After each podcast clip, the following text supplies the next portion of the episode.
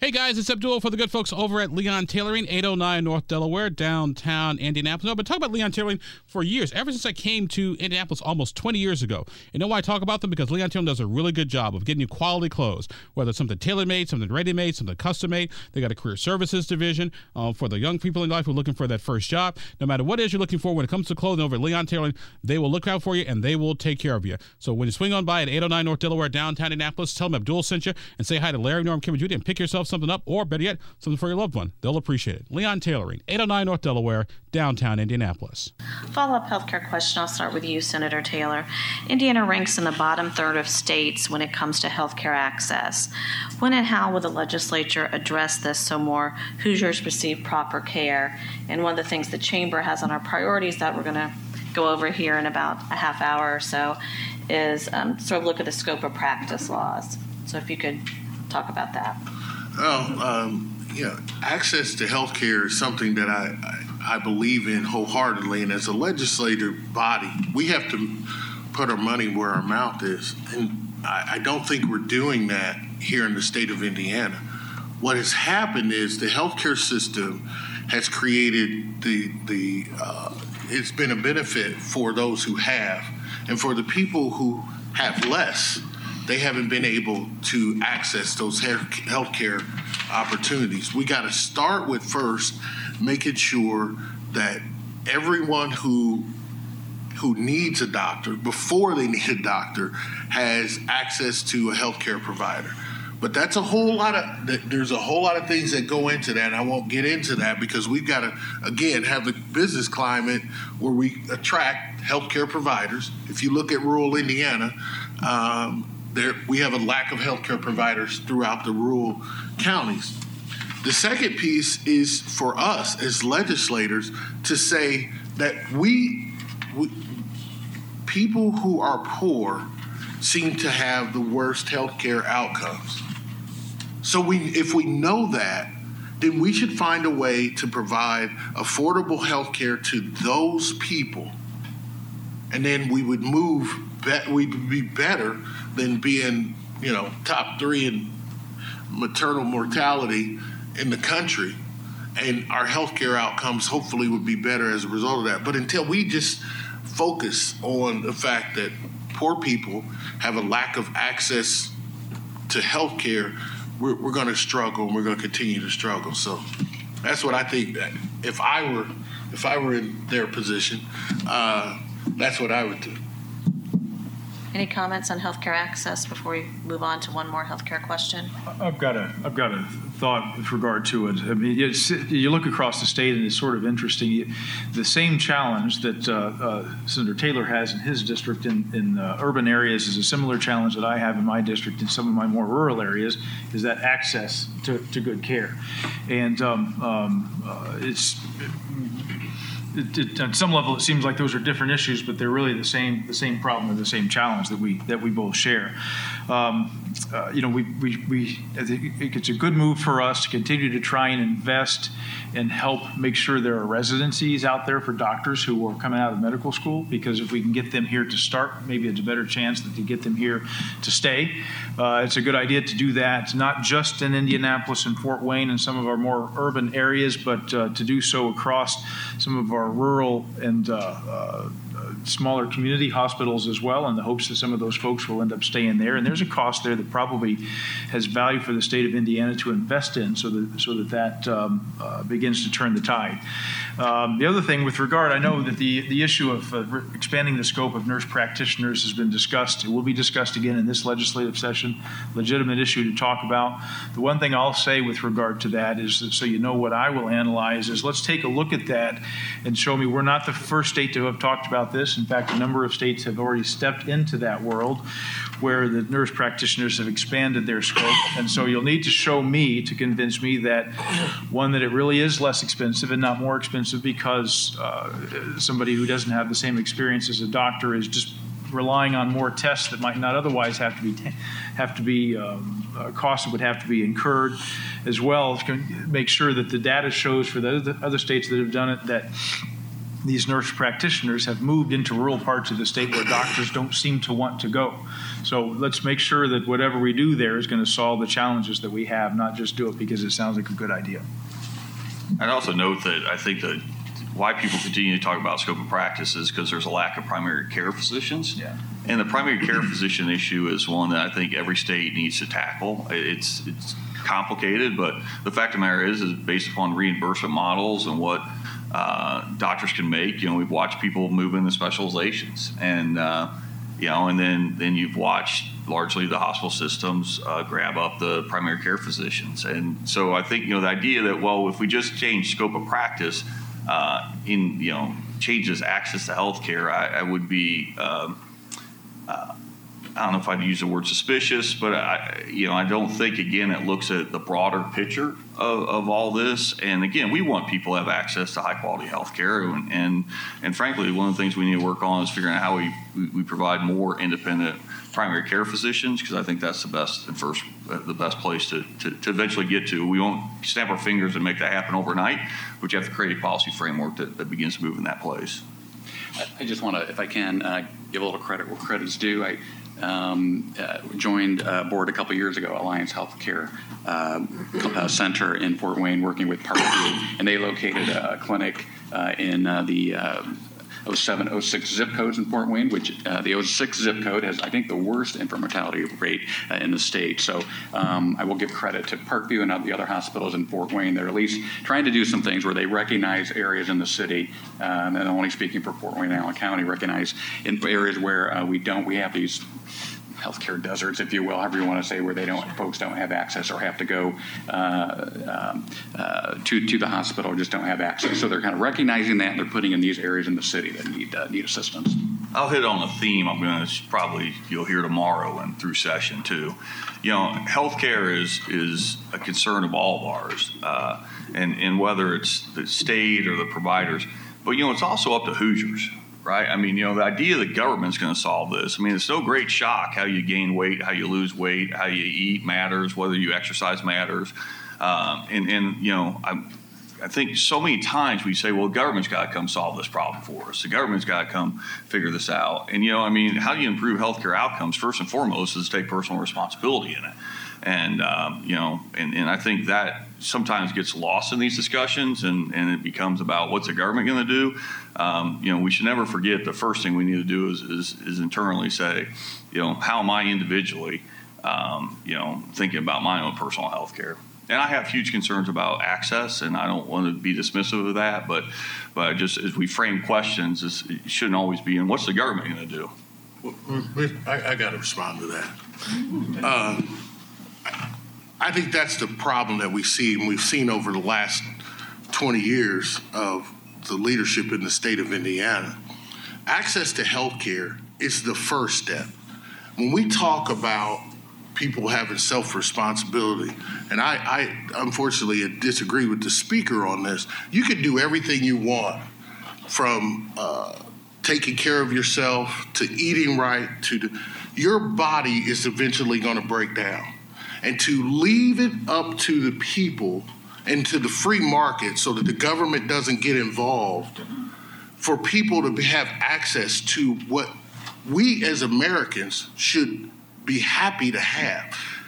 And to make it a financial decision is definitely a government issue. The government was there. We, we can't have the government approving medications and the process for medications and then say, now we have no responsibility for the cost of it. The FDA approves a drug. Let's take insulin, right?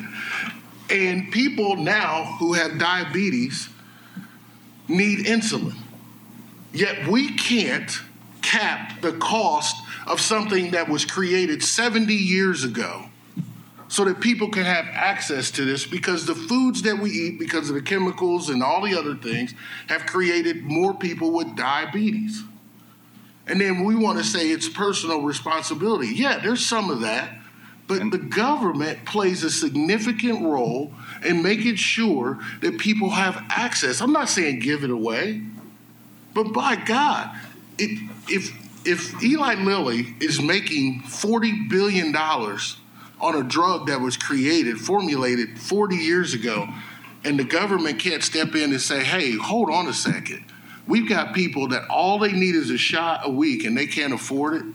We, we should step in and do something about that. So I, I, I struggle with people saying that the government should be a part of this. Senator Taylor, I didn't suggest the government should be part of it. I think it's, it, I just suggested that we should, it should be looked at holistically to understand that it is, you know, the government will be part of it. As you noted, you know, we have a lot of, the government spends a ton of money in Medicaid programs to support low-income people, and we've always been supportive of that. I'm just suggesting that, you know, when, when the question is always framed of what's the government's going to do about it, we have to remember there is, you know, personal responsibility too. Jason? All right, now that we've reached consensus on that issue, uh, let's turn to another aspect of public health, which is mental health. Um, can you speak to where that falls on the priority list this session and what, if any, action you anticipate in terms of funding or other policy directions? Speaker, if you want to take that on this side. Yeah, we've heard loud and clear this is a concern of, of folks, and um, you know we're looking. You know, we've got a long-term problem again in the sense that we just don't have enough people. Uh, uh, psychiatrists and, and counselors and those types of things. We've got to, you know, first thing we need to do is we did this last budget. We need to continue to do is increase the reimbursement rate uh, for those types of services, um, and and um, you know we will we will continue to make investments in those areas. Um, you know, I know a lot of local communities are making sure that they're um, you know, helping. I, I, think the, the really positive thing on the mental health side is that because so many of us have people we love who have mental health issues, is that it's no longer, uh, you know, stigmatism to it. Um, now the question is how do we help and how do we really help the, the people that have uh, significant mental health issues that that um, you know uh, have access and have care, you know, care provided to them. So uh, it'll be part of our agenda and. Um, um, you know, an area that we've heard a lot of, from a lot of folks across the state about the need for, for more providers. In terms of energy, uh, the chamber believes it's time, arguably past time, for the state to have a new energy plan. Where do you stand on that? And is that something that you foresee maybe the governor leading on, or that might be helpful? Senator Bray? So, uh, uh, yeah, I think the governor, of course, we uh, had about four years of a governor's task force that have uh, looked at these issues, and I think you kind of characterized the last 12 months of, of look there at um, uh, making sure there, in particular, is some reliability, and uh, because you, you, take a look at some of the, you, you've got sustainability, you've got reliability, and you have affordability, and I say frequently that reliability is the least important of those unless you don't have reliability. And then it becomes the most important without a doubt. And uh, so as we've watched other parts of the countries begin to have problems with that, we've got a little bit of a warning ourselves that there's a problem with that because of moving too quickly into renewables that uh, don't have the ability to provide the level or the, the, uh, the amount of power we need 24 7 every day. And uh, that's obvious when obviously the days uh, around here, at least in the Midwest, when this, the, uh, the wind isn't blowing or the the sun isn't shining, we've got to make sure that we have that have that reliability. But the other piece too, I'll speak on is the the idea of affordability. We have continued to watch over time since about 2003 a continued march in Indiana where the cost of power has gone continued to go up. Uh, we were about third or fourth in the nation back in the early 2000s, and now we're north of 30th in the nation. So it's not where we want to be, and it's not uh, it's not moving in a direction that we wanted to move in. So we'll continue to try and uh, work on that to make sure that it's affordable for all Hoosiers and the businesses around the state. Anyone on this side talk about energy? I'll just add that um, you know change is coming, and Indiana can be uh, a part of that change or not. Um, I think it's been interesting that it's been uh, businesses around the state that have been the ones, frankly, leading on this uh, on this effort to uh, to change the way they do business with regards to renewables. And um, you know, I think Indiana should uh, do everything we can to help incentivize businesses as they look to way they change uh, the ways that they, they do things. And uh, if it's only you know, gosh, it's going to create thousands of new jobs and, uh, and, and protect the environment. There's so many good things with this issue, so many positive things that um, I think Indiana could do. We could be much better in being out in front of it than we have been. I think I'm going to be very glad that we've taken a cautious approach to it. I think, you know, the fact of the matter is I'm for more renewables too, like almost everyone I'm sure in this room. Uh, but the fact of the matter is, is like you know, you have to have what's called baseload energy.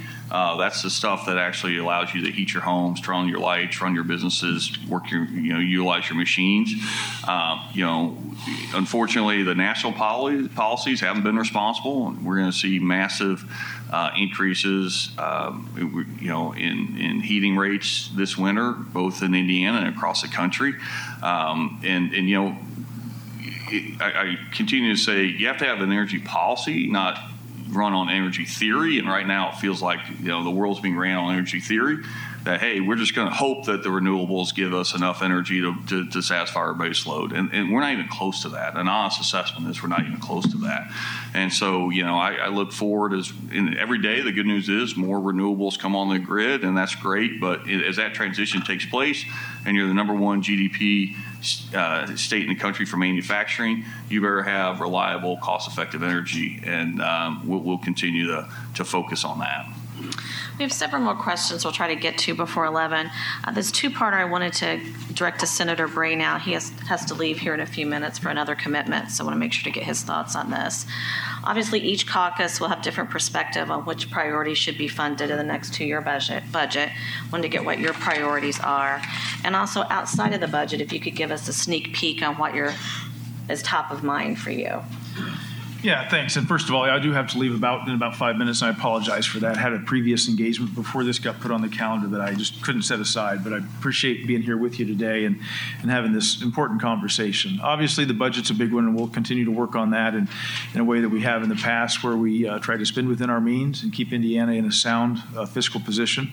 Uh, we'll continue to try and uh, outside of that, uh, really some of the issues we've talked about here today already, uh, the public health and how that infrastructure will change. You take a look you, I, would, I would give you to Senator Charbonneau to watch. Uh, that'll be a priority for us is uh, kind of starting to change that infrastructure, and Senator Charbonneau I think will take up that uh, as probably as the author of the bill, and, and, certainly as chairman of the Health Committee. And uh, with regard to mental health too, a priority we've been hearing loud and clear in the Senate as well. That uh, um, and you know, Senator Crider will have have, have a number of proposals there to work on that will kind of try to address that continuing and growing challenge. Uh, outside of that, we'll look at uh, uh, issues of workforce and uh, we, we were kind of interested in trying to take another look at another round of READI grants that uh, that uh, we continue to try and add value and create opportunity and energy and excitement in per- certain parts of the state to bring in that workforce that we are so so desperately trying to recruit. So those are a handful of things that you'll see us begin to work on this year. What do you think the reception will be or for um, an increased budget for the Indiana Destination Development Corporation to get it more in line with what Michigan and other states that are um, successful in those talent and visitor attraction efforts. I know Elaine Bedel has a has a more significant ask for the coming session. I wanted to get your thoughts on that real quick. A lot of confidence in Elaine Bedel. I think she's a, a, got a great is a great talent and brings great energy to that. And we uh, we want those uh, certainly the workforce. Goodness gracious, if we can get people to come to the state of Indiana to work, we want to do that, and we'll work with her to do that. And uh, uh so, are we open to looking at spending a little bit more money there? Sure, but you got to keep in mind that that's one aspect of uh, every aspect that the state deals with, and we'll we'll throw it in the mix and have a very serious conversation about it. But I have a lot of confidence in her and uh, a lot of faith in her abilities, so I'm happy to work with her. Thank you, Senator. Thank you very much. I'll, I'll check out now. Okay. Okay. Um, Senator Taylor, if you want to talk about your caucus priorities in the budget and outside of the budget. Um, thank you. Uh, well, from from the perspective of the Indiana Senate Democrat Caucus, we we uh, take pride in small victories, uh, and we try to try to get legislation passed that we believe that can help Hoosier families across the state. Uh, for so for us, uh, for example, I was able to get a registry for sickle cell. Uh, excuse me, for bone marrow registry here in the state of Indiana. Hopefully, this year we can actually fund that through the Department of Health, so that people who uh, want to donate bone marrow for for the hundreds uh, thousands of Hoosiers who need bone marrow transplants. We're going to get those things across the board, and then we're going to fight to straw, and, and we're going to, quite frankly, talk about where the state of Indiana and the average Hoosier is in the state of Indiana relative to the rest of the country. Um, we can no longer sit back uh, and we can talk about it all we want, but the fact that we have educational attainment issues in the state of Indiana is, and a combination of a whole bunch of other things, is the reason why we don't have uh, people wanting to move to the state. Uh, some of our public policy issues and some of the decisions that we've made in the state of Indiana just puts us out there uh, for as a state where we're not moving forward and the rest of the country seems to be moving along. So we're going to be trying to put forth some some policy to traditional help traditional public schools get the resources they need to address some of the issues with K through 12 education, and uh, we're also going to continue to support what we believe to be a real movement into uh, renewable energy resources in the state of Indiana. Thank you. Speaker Houston? Well, let me encourage my good friend Senator Taylor by just noting that we are the fastest growing state population in the Midwest. So people are still moving here and, and moving here, uh, and we're grateful to have them. Uh, to continue to build on that, uh, we will we will fund the READI Grant, the 500 million dollars second round. It'll be in the House budget.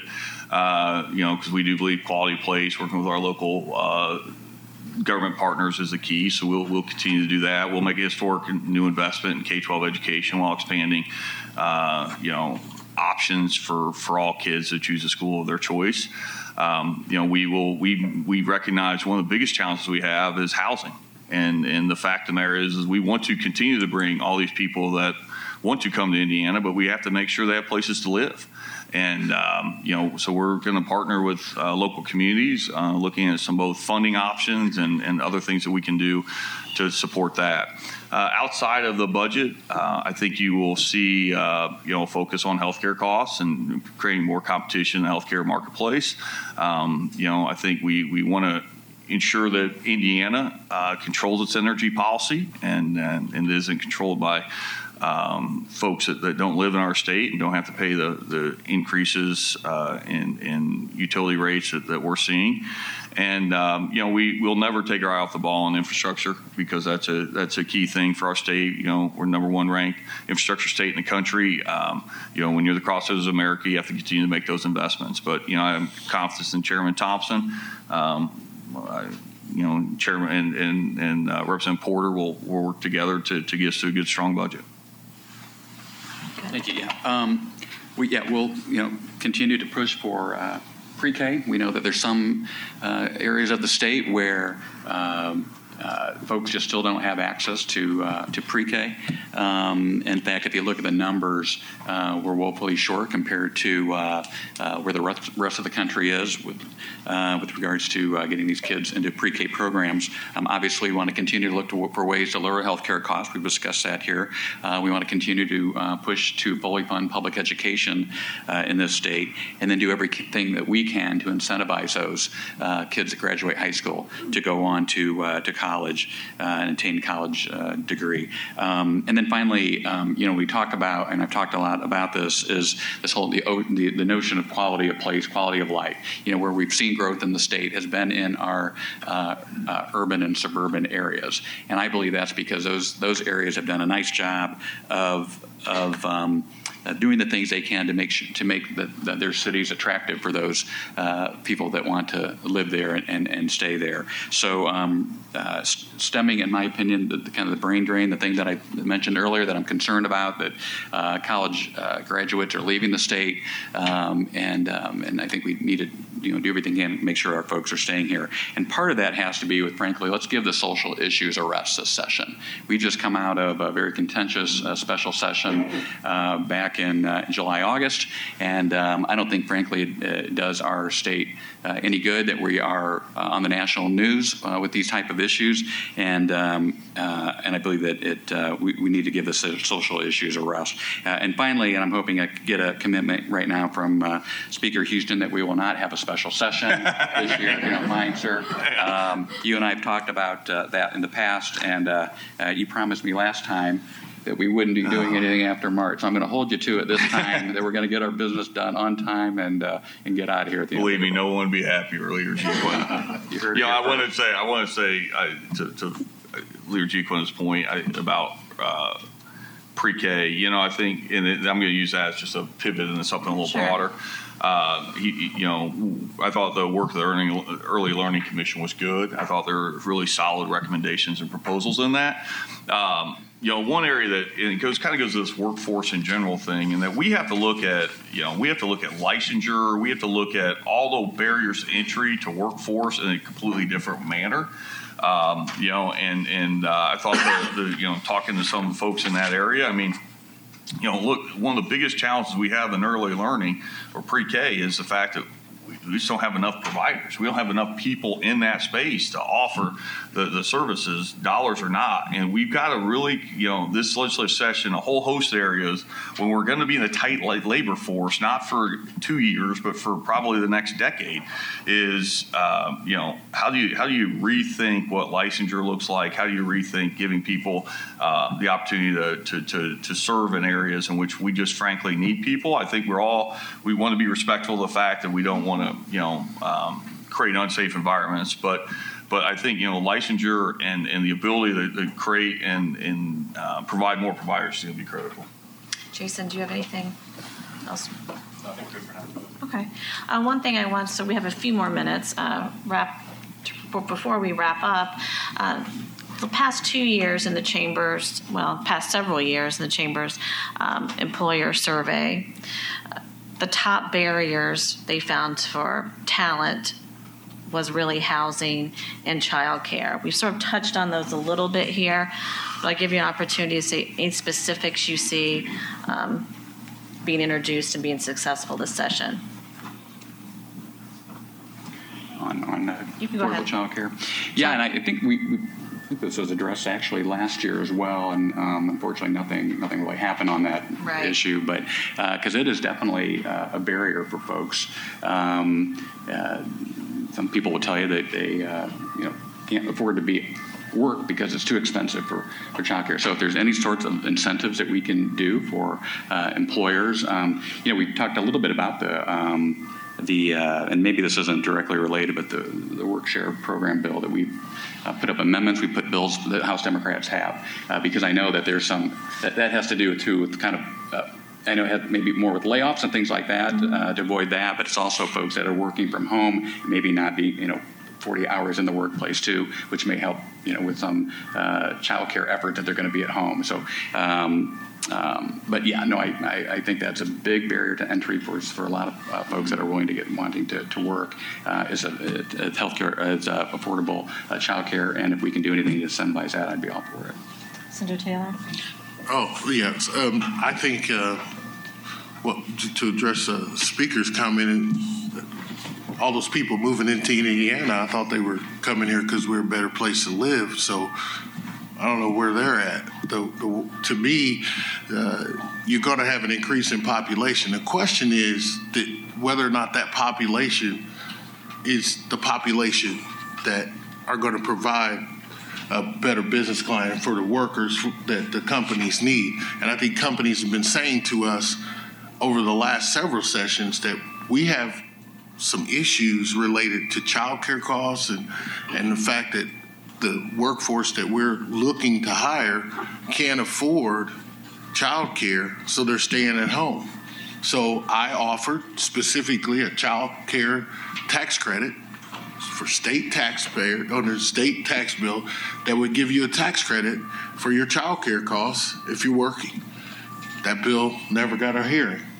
Uh, those are simple things that we could do to help Hoosiers incentivize them, you know, with the huge surplus or whatever you want to call it. You want to call it reserve or surplus that we have. We could give back to Indiana taxpayers by providing them with a state child care tax credit that would go directly on their liability to the state of Indiana. So we could do those things that employers want us to do with uh, the population of people uh, in the state of Indiana. And I think that's one thing that we could do is provide for a child care tax credit. Speaker Houston? Yeah, I, I, I kind of hit on the child care thing. I'll just be more specific in the housing that I think, you know, this is a critical issue. We have, you know, we never recovered from the, you know, the lack, the 2008, 2009, 2010 um, economic downturn that we never recovered our housing supply. And now, uh, you know, now this has become, you know, terribly problematic if you are trying to uh, find housing in the state. Um, you know, so and again, we, we've got the ability, we're blessed to be the fastest growing state in the Midwest. We've got uh, people want to come to Indiana, but they got to have places to live. And so, you know, what we have to do is, you know, we've been you know, we'll announce as part of our agenda some the specifics, but we have to partner with our local units of government to, to make sure there's affordable housing across a whole range of spectrums as we move. If people move here, you know, we, we need housing across the full range of, of uh, a price, and uh, we've just got to do it. I mean, and we, you know, we've got to find local partners that want to do it. We have a lot of them across the state. I'm encouraged as I travel the state to hear people in our local community say, "Look, we, we, we have people here that want to develop, uh, and what, how do we come along to help provide some of the infrastructure um, costs, like a lot like we did in 2019 when we did the." Uh, the water infrastructure uh, revolving loan fund that, that, allowed communities access to those dollars. It's a revolving loan, so you can continue to fill the bucket. But you know, it, is a uh, huge issue that, that communities are facing across the country. You know, I just feel like you know everybody, you know, we're going to go into an economic downturn. It's just a matter of how severe it is, right? I mean, I think it's uniformity that there's there's going to be recession. You know, the question is going to be who puts their foot on the gas pedal or who who pauses. And I think on these types of issues, we got to stick our foot on the gas pedal because it's going to differentiate ourselves. We we we have um, you know we have so much opportunity. We have so many businesses that that. Uh, uh, you know want to come to Indiana. I couldn't agree more with, with Senator Taylor and Leader GiaQuinta that you know we have to keep our best and brightest in Indiana. Um, you know as they graduate from our from our schools or our or our technical uh, certification programs, we want them to be in Indiana. One of the places we have to be able to provide is, is, is reasonable housing that they can get they can get their feet uh, settled here and, and have a pathway to build into homes and and hopefully you know raise their families here. Thank you. That's all the time we have. Uh, we thank the caucus leaders for being here and sharing their insights. Thank you. And now I'll turn things back over to Jason Beers. This podcast was produced and edited by Chris Spangle and Leaders and Legends LLC. If you're interested in starting a podcast or taking yours to the next level, please contact us at leadersandlegends.net.